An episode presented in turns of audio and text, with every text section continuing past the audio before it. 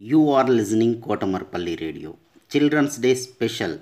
Storytelling and poems reciting competition in English, Hindi and Telugu is being organized by National Council for Teacher Scientists, NCTS India, Lokmark Foundation, ELTA Warangal Urban and Kotamarpalli Radio for students. 3rd class to 10th class, any student in India can participate.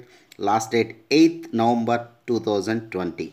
Further information contact Mrs. Umarani through email cdays2020 at gmail.com cdays2020 at gmail.com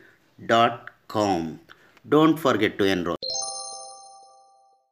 Good evening to all. My name is R. Tejdeep Chari. I am from 7th A. My school name is GHS Addagutta. Now I am telling a story in Hindi. मुर्गा की अकल टिकाने। एक समय की बात है, एक गाँव में ढेर सारे मुर्गे रहते थे। गाँव के बच्चे ने किसी एक मुर्गे को तंग कर दिया था। मुर्गा परेशान हो गया। उसने सोचा, अगले दिन सुबह मैं आवाज़ नहीं करूँगा। सब सोते रहेंगे, तब मेरी अहमियत सबको समझ में आएगी और मुझे तंग नहीं करेंगे। मुर्गा अगली सुबह कुछ नहीं बोला।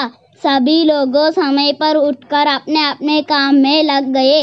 इस पर मुर्गे को समझ में आ गया कि किसी के बिना कोई काम नहीं रुकता, सबका काम चलता रहता है। इस कहानी का नैतिक शिक्षा गमन नहीं करना चाहिए।